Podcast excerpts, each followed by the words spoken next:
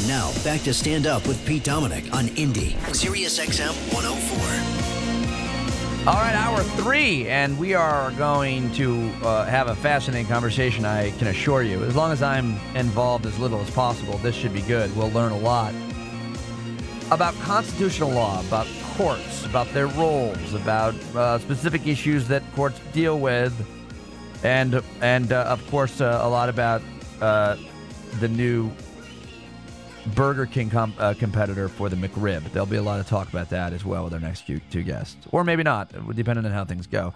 Uh, we're joined regularly by our good friend. Uh, the author of the book Supreme Myths: Why the Supreme Court is Not a Court and Its Justices Are Not Judges. He's a fir- he's a constitutional law professor at Georgia State University. Uh, Eric Segall, uh, good day to you, sir. Pete, how are you? I'm good. You suggested that we have uh, other points of view on the program. You suggested that we uh, invite uh, our other guest, who's an expert uh, on these issues. He's a professor of law at George Mason, George Mason University School of Law. He writes the uh, Volokh Conspiracy blog, uh, and his forthcoming book, Democracy and Political Ignorance, comes out in the fall. And we're very happy to have him joining us for the first time. Ilya Somin. Uh, Ilya, thank you very much for joining us. Thank you so much for having me. So, did I pronounce that right? The Volokh? Did I say Uh, that yeah, right? Volokh. Yeah. I've read, I've I've been to your blog many times, but I've I've never uh, I've never known how to pronounce it. I've, I haven't paid enough attention to the the, name. Explain um, to our uh, our audience what you write about uh, at your blog and why it's called the uh, conspiracy. Uh, it's called the conspiracy simply because the founders of it were the Volokh brothers, Eugene and Sasha Volokh, who are both law professors. So they decided to call it the Volokh conspiracy. Uh, and But it's not about- 9/11 truth and stuff. Just not to No. confuse. Yeah, let me Uh, we, say we, Sasha we, try, we, teaches at we try Emory. to write about the truth, but not that kind of truth, hopefully. Um, um, Sasha Volokh teaches at Emory University, which is three minutes from my house. I've had dinner with the Volokh brothers. Um, they're both brilliant constitutional law professors. When they have dinner together, all hell breaks loose. Let me just say that. wow, what a what a humble brag that was. I know the Volokhs. They live near me, and we dinner from time to time. Well, we I'm just dine saying, um, when they have dinner together, you have to be on your toes. That's all I'm saying. Uh, uh, Ilya, do you know them as well? Yes, I do. I've I've known Eugene for about 15 years, and uh, Sasha for a little bit less time than And that. Though. and they themselves have a, a, a sibling uh, issue. Uh, they disagree on on uh, important issues. Some, yeah.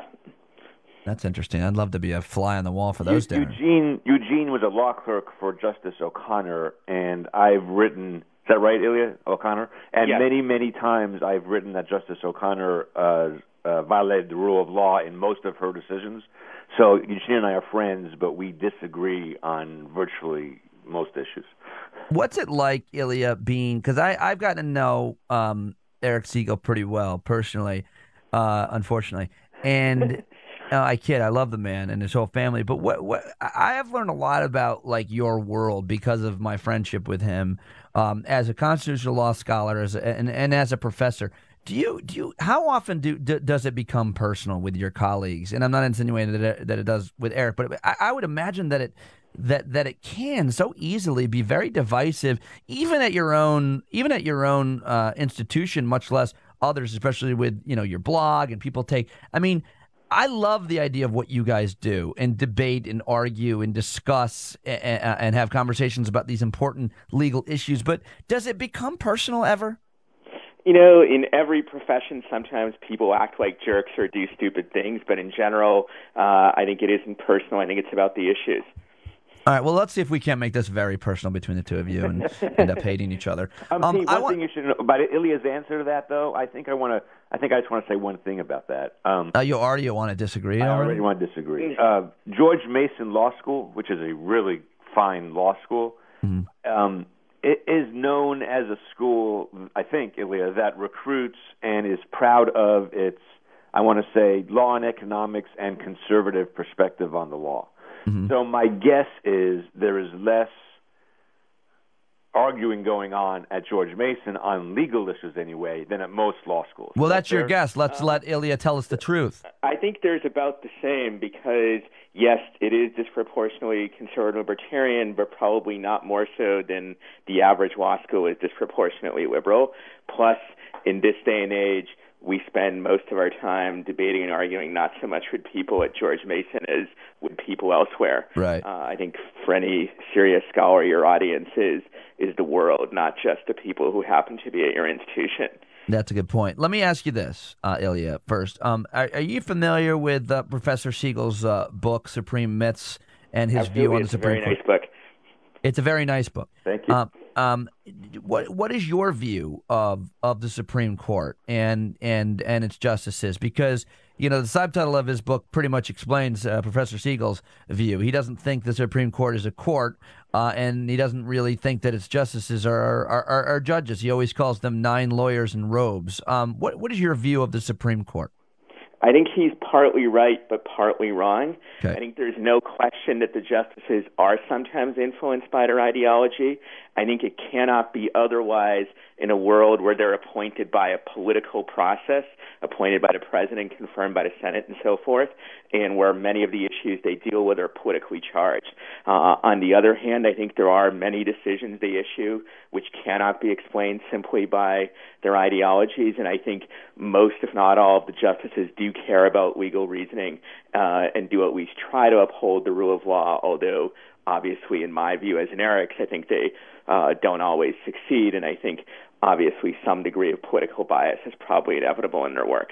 That, that, can, I, can I respond quickly to that? Yeah, yeah. Um, my argument there were there were a group of scholars in the 1930s called the legal realists, and a group of scholars in the 1980s called critical legal scholars, who took the position Ilya just described to me. That that I believe the court is, is is full of political ideology and values, and that's all it is. That's not my thesis. Um, it really isn't. My thesis is they're not judges because they don't take prior positive law seriously. We expect judges to look at text and history and tradition um, and precedent, and that will leave them with choices, but they should do their best to reach their result by looking at those materials, and then sometimes they have to make their own personal choices. My position is the court doesn't care at all about those four sources. Now, when they explain their decisions, they say they care, but in fact they do not. And in my book, I give 30, 40 examples of major Supreme Court decisions where they either ignore a prior case or they distort a prior case, or even worse, they ignore clear text. Well, in the Constitution. yeah, I mean, um, my, my and I'm I'm um, very new to, to all of this, almost every issue that we talk about, Ilya. But, but like I, to me, I think what's most interesting about talking about the, the issues that you guys talk about every day uh, at any level, but especially with the Supreme Court, is is this idea of precedent and, and and you know taking a look at this case that we're taking a look at right now, and, and in relation to what judgments have been made on similar issues in the past. Um, what do you think of what Eric just said, and, and how important? Do, do you agree with that? And and and do, does the Supreme Court not take into consideration uh, what what has done with decisions that have been made in the past? Uh, I, again, I think he's partly right and partly wrong.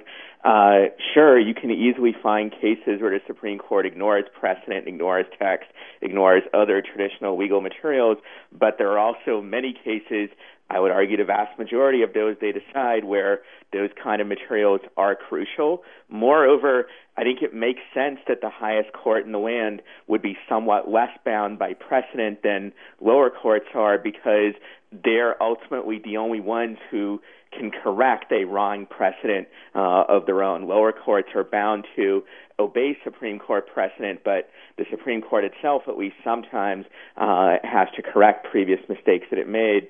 Uh, so it makes sense for them to be a bit less constrained by precedent than lower courts, but I do think precedent does matter to them, particularly if it's a long established precedent that a lot of people are relying on. I feel like uh, Well, when- I would pe- ask. I would ask Ilya then. I, I think I can make the. I case. sense a trap being set. I, no, no trap. I'm, I'm right. curious what his opinion about. I'm always. I'm curious what his opinion about this is. In, in virtually every area of litigated constitutional law issues, whether we're talking about the Establishment Clause, the Free Exercise Clause, the Commerce Clause, whether we're talking about the Fourth, Fifth, Sixth, and Eighth Amendments, which I'm not an expert on, but which I, I, I know something about, whether we're talking about the Eleventh Amendment, whether we're talking about um, uh, individual rights, uh, the court has reversed itself in every single area. I mean, let's not forget that Brown overturned a case that was, you know, 60 or 70 years old. Let's not forget not that, overturned. that, that commercial speech was once never protected, and now uh, at all, and now it's protected to a significant degree. Campaign finance reform, the same thing. Uh, abortion, the same thing. So I guess what I'm asking you is, if it's if I'm descriptively correct that in virtually every area the court has changed its mind over time, then I'm wondering what role you think precedent plays.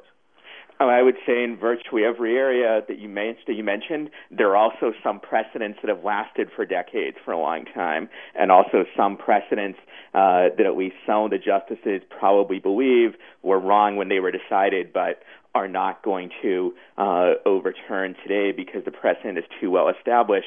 I think the court has been around for over 200 years, and over that time, you're going to accumulate some reversals of precedent. Uh, maybe some of those reversals were unjustified, maybe not, but uh, I think it's also clear that there are some very important continuities. Even in Brown, which you mentioned, the court was very careful to distinguish Plessy versus Ferguson rather than overrule it.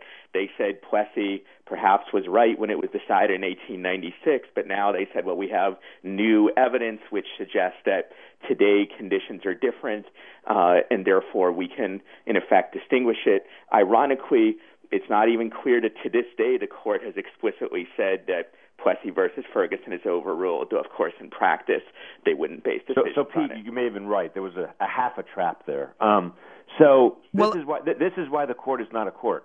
The reason why every judge in the country follows Supreme Court precedent is because they have to. They have a duty to. Now, some don't, but that means they're not doing their job correctly. The Supreme Court only follows Supreme Court precedent when it wants to. I think Ilya would agree with that. When the court does not want to follow its precedent bad enough, it doesn't have to. I'm not saying that's wrong. I'm saying that's not what courts do. That's the difference. The difference is I I clerked for several judges. I think Ilya clerked for for a judge, um, and my judges took Supreme Court precedent a, a, as a as a binding decision they had to follow, even if they strongly disagreed with it, and and that was part of their constraint. They couldn't do what they thought was best. They had to do what the Supreme Court told them they had to do. The Supreme Court gets to do what it thinks is best. And that's not how judges normally work. And that's my only point. Well, listen to this tweet, um, and, and, and everybody should join the conversation on Twitter, and you can call as well. Don't leave me hanging here because I have no idea what the hell I'm talking about. and Many of you do. uh, uh, the number is 866 994 6343. You can tweet me at Pete Dominick. C underscore row 314 writes Pete, how can we be sure the Supreme Court, quote, ignores previous law versus didn't see it your way? Sounds like Segall is a sore loser. well, well I, I'm not. It's a good question. Ignoring previous law versus they just didn't see it the way that you're seeing it. Yeah, can, I- can I just comment on that a little bit? Yes, I mean, of course. Only if it's to criticize and attack Eric. can and does have the power to reverse its own precedent. Uh, it just can't reverse higher courts' precedent. Second, I think obviously there's a different role for the highest court because there's no other court above it, but that doesn't mean it's not a court. It just means that uh, it has a, a different role and is not uh, bound by a higher authority in the same way. Uh, but also, by the way, it doesn't mean that they aren't significantly constrained by precedent, given that it's a practical matter. There are some precedents which are very uh, heavily established and that the court cannot overrule without paying a very serious uh, political price, even if in principle, uh, as a matter of legal theory, they could overrule it if they wanted to. Well, let me ask. Let, let me ask Ilya this question. Let Let's say we're setting up a new system, and we have nine judges, and their instructions are the following: We want you to make sure that political actors in our country uh, don't treat anybody unequally, and don't deny anybody any important rights. And those are the only instructions you have. That's it. Because that's what the Equal Protection Clause says, and that's what either the Ninth Amendment, the Privileges and Immunities Clause, or the Due Process Clause says. The government has to be equal, and the government can't deny fundamental rights. And then we say you have life tenure, so you can never be fired. You have your job for life, no matter what. And your decisions decisions are functionally unreviewable. You, you, you know, I, technically, we can pass a constitutional amendment to change court decisions, but that never, ever, ever happens, and is probably not going to happen in the future. So you now have nine people who never have to worry about losing their job. Well, I mean, listen, Eric harps on this all the time, Ilya. The idea that that that the way that we appoint our Supreme Court justices and the fact that they have lifetime tenure. Do you do you agree with the way that the system has been set up? Uh, I don't agree with all of it, but I think there are more significant constraints within it than Eric suggested for two reasons. One is the appointment process constraints. Uh, if the court gets too far beyond what the rest of the political system is willing to tolerate, new appointments tend to fix that.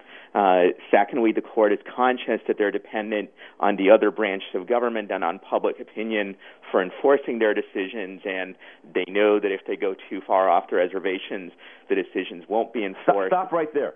I agree with Ilya that they're constrained by their own notion of how much power they have and they're constrained by politics in the sense that, let's say, Justice Roberts was concerned in the Affordable Care Act case right. that he did not want to see the court proceed right. as a political institution where five Republicans uh, decided that a, a Democratic president's, you know, main legislation was unconstitutional. Stop right there. If that's true, that's not something judges do. See, that's my point. In other words, that's not text. That's not precedent. That's not prior law. That's Justice O'Connor's, it used to be her, now it's Kennedy and Roberts, their views on what American society can tolerate. That, what do you think, Ilya? What do you think of that? Uh, again, the the one doesn't exclude the other. I think there are political influences on the court.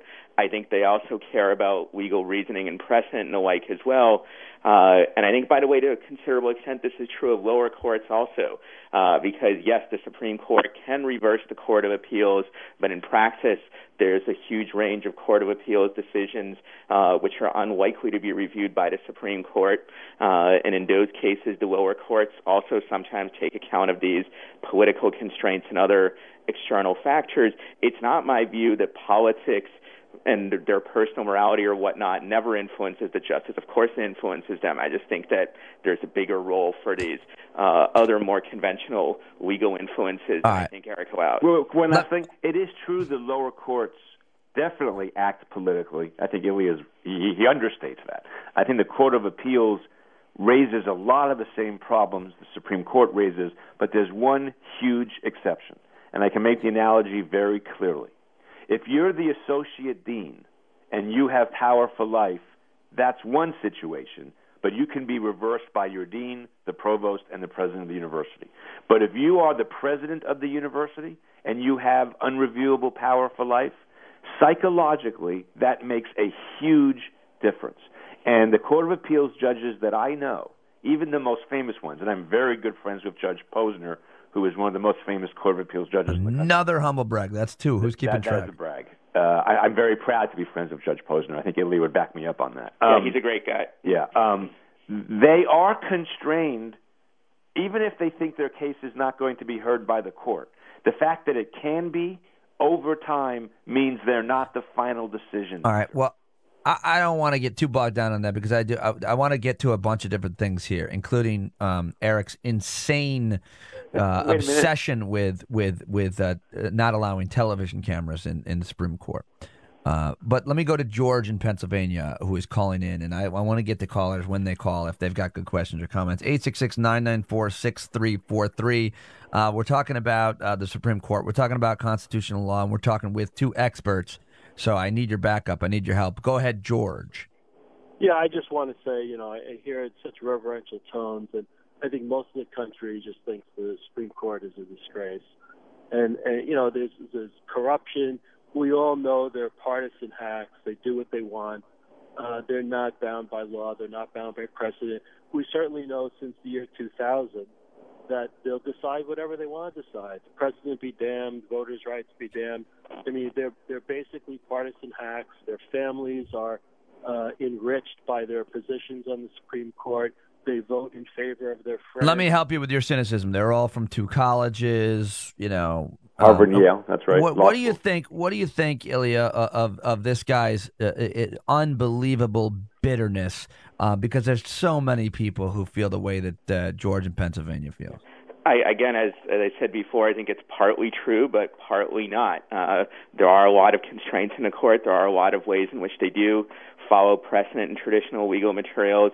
And I would also note that today, as throughout most of the last several decades, the Supreme Court does actually have uh, higher approval ratings than the other institutions of government. The majority of the public, I think, even right now, I think something like 51 or 52 percent overall approves of their performance. They may be wrong to approve of it. That's a, a different question. But uh, overall, I think it's easy to overstate the amount of cynicism about the courts because obviously the people who are most bitter and most unhappy are the ones most likely to speak out about the court a lot. Well, Not many people how- are going to say, "Oh, much- I'm how much do they're they- doing, I'm going to say that." I, I'm sorry, I cut you off. What was the last thing you said, Ilya? Uh, I mean, I'm just saying that the people who regularly speak out about the court are going to be disproportionately those who don't like what it's doing. Yeah, let me just say that. Oh, that's an interesting point of view. Do you agree with that? That the people who speak out against the court uh, are, are disproportionately people who disagree with, with the outcomes that it decides? That that that seems right to me. That's an empirical question. I, I'm not sure, probably. But what I was going to say was, and, and I'm not talking about Ilya personally here now. So Ilya, don't take this personally. Uh, in, in my book, one of the Ilya's a dick. Well- Hey, what? Come on! I don't know how he can't take that. Go ahead. one of the points I make in the book is society relies to a significant degree on law professors to explain what the Supreme Court does. And law professors have an enormous personal stake in pretending that the Supreme Court does what does law, does what, what law is. What's interesting is that if you poll, I think Ilya will agree with this, 98% of political scientists agree with me. So those political scientists who study the Supreme Court to almost to a, to a person agree that law plays almost no role in Supreme Court decisions, not zero role, but almost no role. And the court is is is is political, not partisan necessarily, but political in every way. The reason why law professors don't say that is because they want to guard their territory. If if the if the abortion, affirmative action, and gun debates don't involve law, then why would Pete? Why would you have me on the show to talk about abortion, affirmative action, and guns? Because I know about law, I don't know about abortion, affirmative action, and guns. So law professors pretend that this is about law at the Supreme Court level, when in fact, it just so happens that the five conservative Supreme Court justices looked at history and said the Second Amendment protects an individual right to own guns and wrote a 50 page opinion that no, no person can understand who's not steeped in that history. And the four more moderate justices looked at the same history and came to a different conclusion, but all nine justices pretended this was about law when in fact it was about politics. And, Ilya, somebody and- has to stop this man. So happy to do so. I think he overstates significantly both about the political scientists and about the law professors. About the political scientists, there are actually a very significant challenge in the literature there rising to what was for a time the conventional wisdom on the political scientists that it's all political. And today, much of the new literature basically says more or less what I've been saying, which is that political factors matter, but these other factors also matter as well. Uh, as for the law professors, I think especially today, the average law professor is more negative and more cynical about the Supreme Court uh, than the average member of the general public, though that is in part because the court has uh, become somewhat conservative over the last 20 years, whereas the average law professor is very liberal, about 80 and 90 percent of us are. Uh, so I think law professors are more than willing and all the time criticize the court for being political, being biased, uh, and so forth. Uh, you know, do we have some stake in believing that traditional legal analysis matters? Uh, yeah, perhaps we do, but that doesn't prove that it doesn't matter. Well, Ilya, Uh, let me say that prove I've gone around the country for and the that last- doesn't prove for Hold, hold on, hold on, Eric. Go ahead, Ilya. and, and that doesn't prove that uh, you know most law professors actually approve of the court because clearly, at least since it's become more conservative, the vast majority of them do not. Uh, Ilya, Eric is Ilya, about to share an anecdote. Go real ahead, Eric. It's real important. Ilya, Go ahead with your this. anecdote. I've gone around the country for the last year at like 15 different law schools giving my talk. And the response I almost always get is yes, the court is political, but it's not nowhere near as political as you are suggesting, which is what you're saying. Uh, mo- many political scientists would would not agree with that. Second, Ilya is exactly right. The legal academy is about 80% liberal, and what most law professors say is we just need a new Supreme Court. We need nine Justice Brennans or nine Justice Ginsburgs or nine Justice Marshalls. Their complaint is not with how the court operates, but this particular court's conservatism. Law professors are not willing. I, I, I can name them. Uh, I, I can name about five law professors who are very famous. One's at Harvard, Mark Tushnet, who Ilya knows. One's the dean of Stanford, Ilya knows him, Larry Kramer. But there are only about four or five law professors in the country who accept my view that the court is not a court and that is a distinctly minority view among law professors and a and a very very middle of the road view among political scientists. All right. Uh, well, you can be cynical about the court as many law professors are without going as far in that direction as Eric does. Yes, I think that I agree with that certainly. Do you think that we should allow television cameras in the Supreme Court, Ilya? Uh, I think probably yes.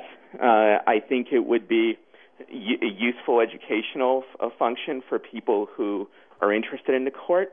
And I know there are various arguments against it that the justices have presented and that I'm sure Eric will present, but overall I think it would be a good thing and certainly I don't believe it would cause terrible harm or lead to lawyers playing to the cameras as opposed to the justices. After all, what the lawyers want to do is win the case. Uh, th- and winning the case means trying to appeal to the justices. Do you think, do I, I want to get both your take on this and then we'll take a, a break and uh, or, or call. Um, but uh, this doesn't have anything to do with, with constitutional law. This question, but I, I just want to get your takes um, as as as constitutional law professors, as professors, as as, as smart people who understand, um, you know, a lot more than uh, the the vast majority of us about law and about courts. I, I'm wondering what you think of the idea that television networks like CNN and and uh, and HLN, uh, which both pay me when I'm on, uh, I'm wondering what you think of their uh, obsession with covering these sensational trials at Jodi Arias. Yesterday it was O.J. Simpson. Is, is, that is there any importance to in the public's interest to covering um, those types of trials? I, I think actually it hurts. I think I think it's a bad thing because I'm not a criminal law expert. I don't know if Ilya is either, but I do know enough to know that 99% of what goes on in the nation's criminal courts have nothing to do with O.J. Simpson and these high profile cases. First of all, 90 percent of the cases are plea bargained. They never get to trial. And so I think non lawyers don't realize that most tr- criminal trials, A, don't go to trial, B, aren't like this. They don't go on for weeks and months, and, and, and they're not as dramatic as this. And public defense lawyers are really terrible because they're underpaid. I mean, they try, they're not terrible in the sense that they don't try their best, but they're underfunded. So my view is it actually hurts. Uh, I think overall that's probably true. Most of these cases have very little public significance, and they're atypical cases as to whether they're bad because they're underpaid. I think that's an empirical question that is probably better put to a uh, you know an expert in criminal law, which I am not. But do they do they um do they interest you as as as um, law scholars? Do they are, do you watch them for a few minutes just to for any any reason? I, I saw Simpson last night for one yeah. second and changed the channel. Uh, I thought it was very rarely do I watch them because most of them don't interest me, and they certainly have very little, if anything, to do with my work. I do think they have something to do with my work on political ignorance, where I argue that much of the public, uh, rather than being interested in actual facts about politics and policy that are relevant to major policy debates is more interested in uh, entertainment. And I think this is an example of that. Yeah. These things are on TV because they're entertaining rather than because they have. You know, I wanted to. I love your work on on political ignorance and apathy, and I'd love to talk more with you about that for sure. And I'm planning to get to that uh, quickly to Tony in, in in Baltimore. Tony, you're on right now. Go ahead, Tony. How you doing, Pete? Hey guys, uh, I I'm a I'm an attorney down here up over here in Baltimore. I'm not a constitutional law guy, but obviously I studied it.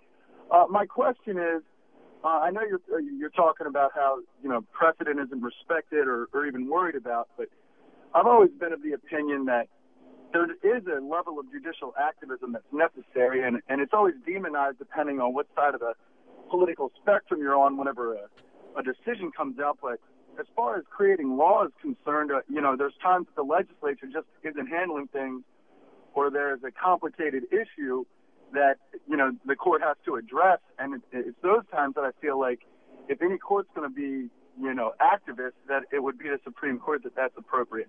But Tony, my question to you would be, and to Ilya, um, and before I get to that, I want to say Ilya's work, Pete, on that stuff is really fantastic. On the political ignorance is really yeah, yeah, yeah. I know. Um, I want to. Uh, Ilya, I really. I want to have him on without you on that. Okay, I, I, I think you probably should. Um, Tony, here's my question to you.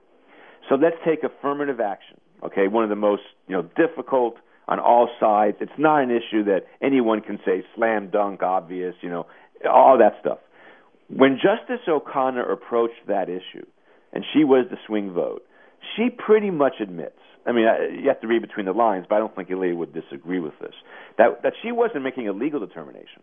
She was trying to figure out what the American people would accept, how far you know they what what kind of middle of the road solution the court could put forward that would work both as a practical matter and that the public would go along with. And that's true for a lot of other decisions the court makes. And my only point is I'm not saying that's good or bad. I am not taking a position on whether it's good or bad. My position is it's not law. And the American people should be should then decide do we want a veto council, a, a council of elders, a council of wise people, to make decisions about affirmative action, guns, and abortion? Same thing on abortion now. The undo the the the, the, the test we have for abortion now is a middle of the road, practical solution that that Justice O'Connor, as it turns out, also came out with that that may be right, may be wrong, but it has nothing to do with the Constitution. It has Uh, to do with other things. What do you think, Ilya? Uh, again, as I, I know I've said this several times, but I think that's partly right and partly wrong. I certainly don't think that Justice O'Connor would agree with that characterization of what she's done. uh, I do uh, want to address the, what the caller said about judicial activism, because I think judicial activism is one of those terms that gets thrown around, but Yeah. often it means very different things to different people, and often it's degenerated to the point of meaninglessness. Uh, some people just use judicial activism as an epithet to denounce whatever decisions they don't like that the Supreme Court has made, and Right. frankly, I decry that because uh, I think we should talk about the reasons why those decisions are right or wrong, rather than simply saying, "Oh, that's activist." Some people, by contrast, say that activism is just whenever the Supreme Court or any court strikes down a law enacted by a legislature. Uh, I think that's maybe a more precise use of the term, but in and of itself, it doesn't tell us much about whether a decision was right or wrong. The question is, was the court correct in uh, striking down that uh, measure? We can't simply say that just because they struck it down, that means it's wrong, unless we're one of these people uh, that Eric Segall mentioned who just disapprove of judicial review in general, as Mark Tushnet does, or Lino Graglia at the University of Texas. So. Uh, ideally it's not going to happen, but ideally I would like to see us talk about activism less and talk more about uh, whether decisions are wrong or right, as opposed to saying, well, that's activist and that means, you know, I don't have to do any more analysis. I can just say it's wrong. I- Ilya, how Isn't, isn't, isn't there Hold a on, role let the caller for, get in. Isn't Go there ahead, isn't there a role for the court to be able to create new law whenever the legislator legislature isn't acting, or whenever there's a situation where it's very complicated? I, I mean, I, I feel like you know somebody has to be able to make the final decision on these things, and whenever that creates new law or goes against somebody's political persuasion, well, then they cry foul. And I just feel like that there has to be some role for them to make those decisions. Tony, let me ask you. Tony, let me ask you a question. You are called to Eastern Europe tomorrow to help them build a new constitution, and they want they want to talk to you about what kind of country they're going to have. And they're going to, when we talk about what kind of court system they're going to have, we're going to bring in lawyers to figure out the best procedures for criminal trials and judicial Well- trials and all that. Well, there's a mistake. But wait, wait a minute. But when they start talking about abortion, affirmative action, and gun control, let's talk about gun control specifically. They're worried. There are a lot of guns floating around. They think it's doing a lot of harm. They think people should have a right to own guns. They're not sure. Um, and they want advice on the best balance between security and freedom. Are you going to ask lawyers? No. You're going to ask police. You're going to ask, you know, schools. You're going to ask parents. But you're not going to bring in lawyers. The same is true about abortion. The same is true about campaign finance reform. On all of these issues, Why do you think, Tony? I'm really curious about this. Tony, why do you think Justice Ginsburg or Justice Scalia, whichever political side you're on, knows more about guns or has greater insight to the proper balance between gun rights and gun. You know, Well, it's a great question that, that Eric always likes to ask, and I want to get your answer, and I want to get Ilya's uh, uh, answer on, on on how not only the question but how he feels about the framing of the question. Uh, but Tony, go ahead. Yeah, I, I don't think that they necessarily know more about it, but I think that at some point there has to be somebody who makes a final decision on on where the law is on that issue.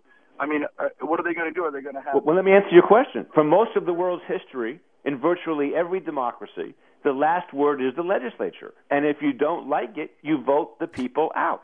All now, I think there's a there's a ro- uh, Ilya. I am for judicial review. I, I think there's a role to play for the people to get together and put in their foundational document very important shared beliefs so the country is defined in a certain way. So in our case, for example, we decided it takes two witnesses for treason. I'm, I'm changing subjects, but not really. Our Constitution requires that to be tried for treason, there has to be two witnesses or a confession in open court. And that was a really good part of the Constitution because we were afraid of tyranny and afraid that, that you know, the, the, the equivalent to the king would prosecute people for treason. We put that in. Judges should enforce that. I agree All with right, that. so so hold on. So Ilya, what do you think of just the idea that of what of what uh, Eric Segall is saying, which is I think uh, that that the court intervenes too much, and that that, that there should be less involvement uh, with the Supreme Court on all of these issues, no matter what they are, uh, and more decisions being made by policy experts that that consult. Uh, you know, or legislatures and, and, and policymakers that consult policy experts that, that, that know more about these issues. I think that's what he's always kind of trying to say. What do what do you think about all of this? We, we haven't heard from you. Uh, for the most part, I disagree. Uh, I think asking do lawyers know more than policy experts is the wrong way of framing the question, although sometimes the lawyers actually do know a lot.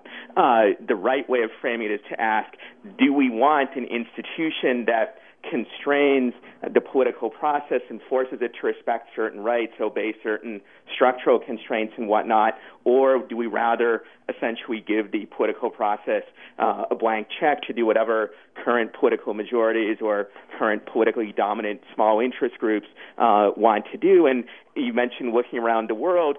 After, over the last 60 or 70 years, most of the world's democracies actually have moved towards stronger judicial review. None uh, with life tenure. Hold on. because None need for with life tenure. None. Zero. Not with life tenure, that's true, but most with very long tenure, 15. well, what if years what is there a big difference to you on that, Eric? Whether or Yes, not they have. huge, Pete. Okay. It's huge. All right. You don't tell a human All being right. who has a lot of power you have your job for life. All right, take it easy. Chest. I mean, Just don't j- just that. I uh, just that. look at your heart rate, though. I, mean, I, get, I get concerned with you. I don't know if you know Ilya, but Eric is older. Um, he, he he is older, but uh, what I would say is I'm not sure there's a huge difference between Supreme Court justices serving for 20 years and at the end of that more or less being assured of a very comfortable life even if they never work again versus serving for life. There's some difference, but it's a matter of degree rather than Well, there's something else going on, though, Ilya. Those countries, as a general rule, what they call these institutions is what Judge Posner calls our Supreme Court, which is a political court. In other No, words, they don't call them that. They call them either they call them a Supreme Court just like we do, or they call them a constitutional court because there's a separate court that specializes in constitutional and what law. they know is the constitutional court is political. It's not law. That's what they know. I don't the think they would say that. They would say that. uh, well, that I don't think uh, we're going to be able to figure out the answer to that. Um, I and I've, I, I, I've looked at the literature. I've spoken actually with judges from some of these other countries. What they would say, most of them, not all, but most of them, is more or less what I've said is that there are political influences, but there are other influences too. I hate to sound like a broken record, but I think that really is the situation, both in the U.S. and in most of the other countries that have judicial review. all right. Well, we've got to work in a break. Tony, great call. Thank you. Uh, and this is a fascinating conversation. I really appreciate both of you coming on and, and joining this conversation. I do want to get specific with a couple of cases and uh, and uh, that are currently being taken a look at, or, or that you guys obviously are very passionate about. And we're going to do that after we get a break. But uh, I, I uh, this is fantastic. Eric Segall, Ilya Somin joining us uh, right now, talking constitutional law, the role of the Supreme Court, and and I'm certainly learning a lot. Hope you are as well. We'll be right back. He's no nonsense. Speaks his mind says what you're thinking, and other horrible cliches. Stand up with Pete Dominick. Indie, Sirius XM 104. All right. We're having a fascinating conversation with two constitutional law scholars. He is a professor of law at George Mason University School of Law, and he writes the Volokh Conspiracy blog. He's got a new book coming out called Democracy and Political Ignorance, which I can't wait to talk with him about. Professor Ilya Somin, and uh, the other gentleman joining us joins us on a pretty regular basis and suggested Professor Somin uh, join this conversation today. He is Professor Eric Segall. Uh, he's an elderly gentleman, the author of a book, Supreme Myths Why the Supreme Court is Not a Court and Its Justices Are Not Judges, and he's struggled his entire life with height requirements at carnivals and fairs. I am, I am, I am neither old nor short. I am mature and medium. He well, is. I am also- young, but admittedly short. All right. Well, we have agreement on that, guys. Let's talk about a couple of specific cases, a couple of specific issues that we're dealing with uh, pretty currently. And one is the is the issue of same sex marriage, marriage equality, gay marriage. Uh, Ilya, um, what is what do you think the Constitution, how, how the Constitution deals with this issue in terms of uh, discrimination, in terms of its constitutionality, the idea of uh, one man, uh, uh, two men being able to marry, two women being able to marry? Um, wh- where do you where do you think? Uh, what is your interpretation of what the Constitution says? And and, and of course, uh, I I will ask you to speculate on, on how you think they will decide uh, next month. Sure. Uh, so obviously, this is an issue over which there's a great deal of disagreement. My own view is somewhat atypical of the two sides in that I think bans on gay marriage should be struck down, but not for the reason that is often given, which is that uh, they discriminate against gays and lesbians. I think they do discriminate against gays and lesbians, but I think the Constitution actually puts relatively few constraints on that kind of discrimination. On the other hand, I think both precedent and also a lot of history and original meaning do impose significant constraints on sex discrimination. And if you look at the way these laws work, they're actually a form of sex discrimination even more than they are a form of discrimination against gays and lesbians because who you can marry under these laws is entirely dependent on gender. So in the state where I live, this is not a proposal, but in the state that I live, even if Eric Segall and I wanted to get married, we wouldn't be allowed to. Why? The only reason is that we're both men. Uh, if he were a woman and he was otherwise exactly the same as he is, I would be allowed to marry him. And so that's a So very it's- classic instance of sex discrimination, and lots of precedent and also history suggests that this kind of sex discrimination can only be constitutional, if at all, if it uh, satisfies a pretty high level of judicial scrutiny. And I don't think that uh, banning same-sex marriage in the way that many states do uh, would satisfy that. I don't think the state has anything approaching a sufficient rationale for it to justify this kind of sex discrimination. when you- when you- you're that's why I would decide the case. If you ask me, don't know, and I think it's unlikely that the justices will adopt this particular reasoning. Well, I'll ask you for your prediction too. But when I just just to be clear, when you, you you're using the term sex discrimination and gender discrimination interchangeably, it's the same thing. When I use it, it's the same thing. Obviously, some people do distinguish between the two. Okay, so it's not it's not that um, they're discriminating against the type of sex you can have. Uh, you're saying they're discriminating against against uh, uh, uh, people of the same gender. Yeah, they're discriminating against people's rights are being determined based on whether they're men or women. That's what I mean. Right. Right. Uh, I can't stop. I can't get the visualization of, of the two of you together and, and, and how tiny that baby would be if that were uh, biologically possible. Yeah, per- Uh, but perhaps Eric, I shouldn't have put that image in your head. That's it's fine. I'm all for it. Whatever makes you happy, guys. Uh, I worry about uh, Eric's polygamy. wife. We have a polygamy problem. I'm already married. Yeah. Well, me so, too. But even if we weren't married, or even if we got divorced or whatnot, my point holds. True. So, um, Eric, do, where do you, where I if anywhere, Ilya do you disagree I, so, with? so this is um, one of the reasons I thought Ilya would be great for the show is As far as I know, Ilya, you're one of the few law professors who've made this argument. No, And many law it's a- professors have made it. I, I think it's a great argument. I think it's exact. I think it's exactly right. Where I disagree, I disagree only on one corner of it, which is Ilya started off by saying he didn't think the Constitution protects gays and lesbians all that much, but it does protect discrimination based on gender. Well, he said he said Ilya. He, you, I think you said this type of discrimination, and it's not. And and you're clearly insinuating that it is discrimination, but that the Constitution doesn't doesn't um, designate this this kind of discrimination. I'm confused. So you, you guys are parsing my words even more carefully than we usually parse those at the Supreme Court. What I simply mean is two things. One is, as Steve Calabresi and some other scholars have recently demonstrated, sex discrimination actually is one of the things that uh, was expected to be covered by the 14th Amendment, even at the time it was enacted, albeit at that time, because of different factual views about what women are capable of, it the uh, sex discrimination wasn't uh, forbidden or wasn't struck down to the same extent it would be today. Secondly, there's a lot of precedent now on the issue which says that sex discrimination must be subject to a high level of scrutiny. Third, when you think about it, I think this very clearly is sex discrimination. What these laws uh, are doing, who you can marry, is entirely dependent on what sex you But- are. But, Ilya, you don't think the 14th Amendment protects sexual orientation the way it protects gender discrimination? That's right, yes. Okay, so Pete, so what I want, so that that was the corner of his statement that I wanted to address because I agree with everything else. Um, I can curse on this station, right? Can I? Can I curse? Yeah, go ahead. I don't give a shit what the founders of the 14th Amendment thought. And here's the thing Ilya does. He sincerely does. And and the law Do you, professors- Ilya? The, Yes, yeah, I do. and, and, and, and the the law not so much the founders as the public understanding at the time. Wait a minute. Ilya cares and Steve Calabresi cares, who'd be a great. No, no, no. Hold on. I think it's interesting what he just said. Not as much what the founders thought, but what what people at the time thought. Yes, that's the same thing. That, that's that's what we're talking. Is it the same thing, Ilya? Uh, it's, it's not the same It's not thing. the We can same, but it, but, it's, but here's my point. different. But then Okay. get my point.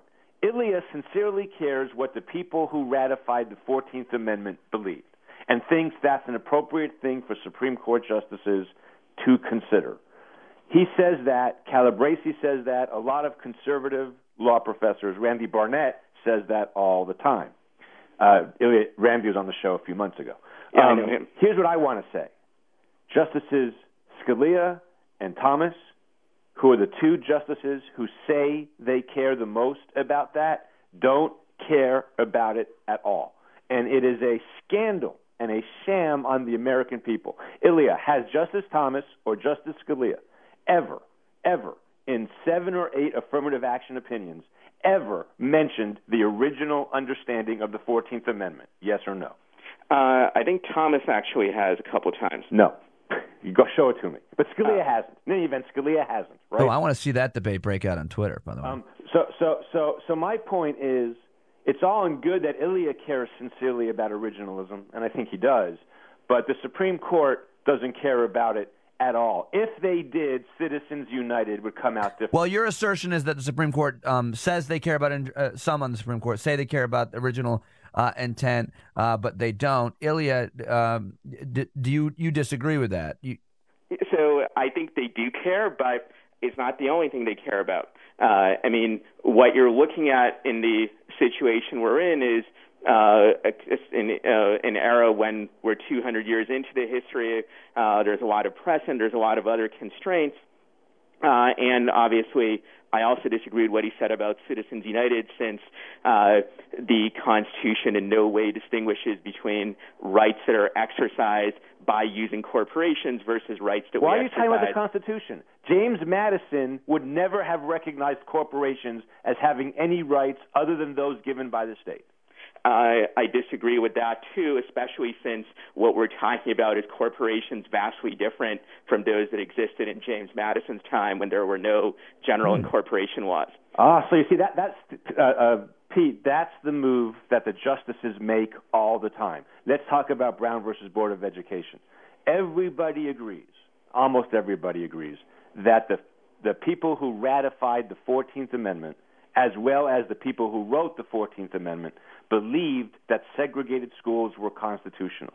there were segregated schools in D.C. at the time, public schools, and everybody agreed they were constitutional. Everybody.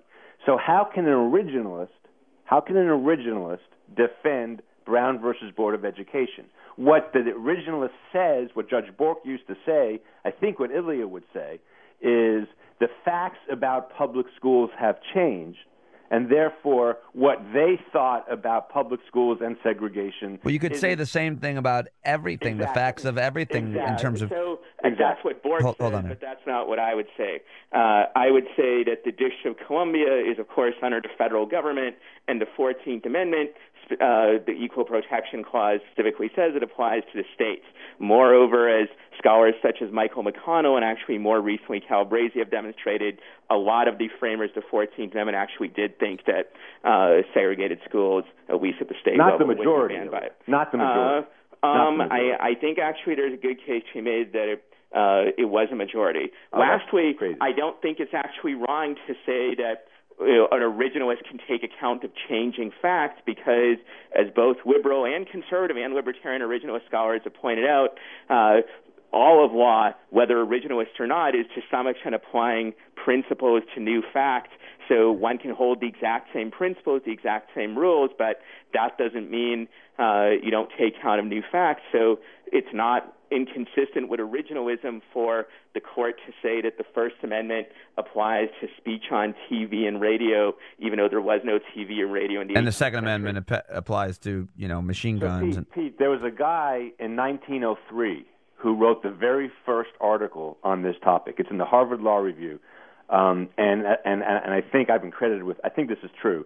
This is the first article ever written about quote the living Constitution, and it was written in 1903. It's a two-part article in the Harvard Law Review, and he said exactly what Ilya just said. All right. Well, we're out of time. We'll have to talk about that the next time. But, but you know, Ilya, I'm really fascinated with uh, with your your your upcoming book, and so I'd love to have you on the show uh, next week to talk about uh, democracy and political ignorance if you're available. And uh, I didn't even have time to ask you about the thesis of it, but I uh, I'm I think it's the most important issue, and we can all agree probably that apathy and ignorance are are what hurts us more than anything else. Even on the issues that we really really disagree on that divide us, just the idea to me that we that we get engaged uh, is much more important than being right. So I'm really looking forward to talking to you about that. And I can't thank you enough for coming on today uh, and uh, and countering uh, Professor Segall and the hogwash that he spreads uh, uh, every time. Um, thank you so much for coming on, Ilya Somin. We really appreciate it. Are you on Twitter? Do I not have a Twitter handle for you? Uh, I'm not on Twitter. I am on Facebook, however, and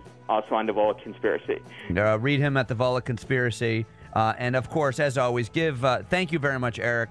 Uh, buy his book, Supreme Myths, and of course, give him a follow on Twitter if you aren't already at eSpinSegall. Thank you, Eric. Thanks, Pete. Thanks, Uh, all Ilya. right. Thank you so thank, much. Yep, thank you. Um, Alfred, Chris, Melanie, my uh, producers, you guys uh, rule as always. We're out of time for today. Be the change you want to see in the world. Stand Up with Pete Dominick. For more Stand Up with Pete Dominick, go to SiriusXM.com slash Indie.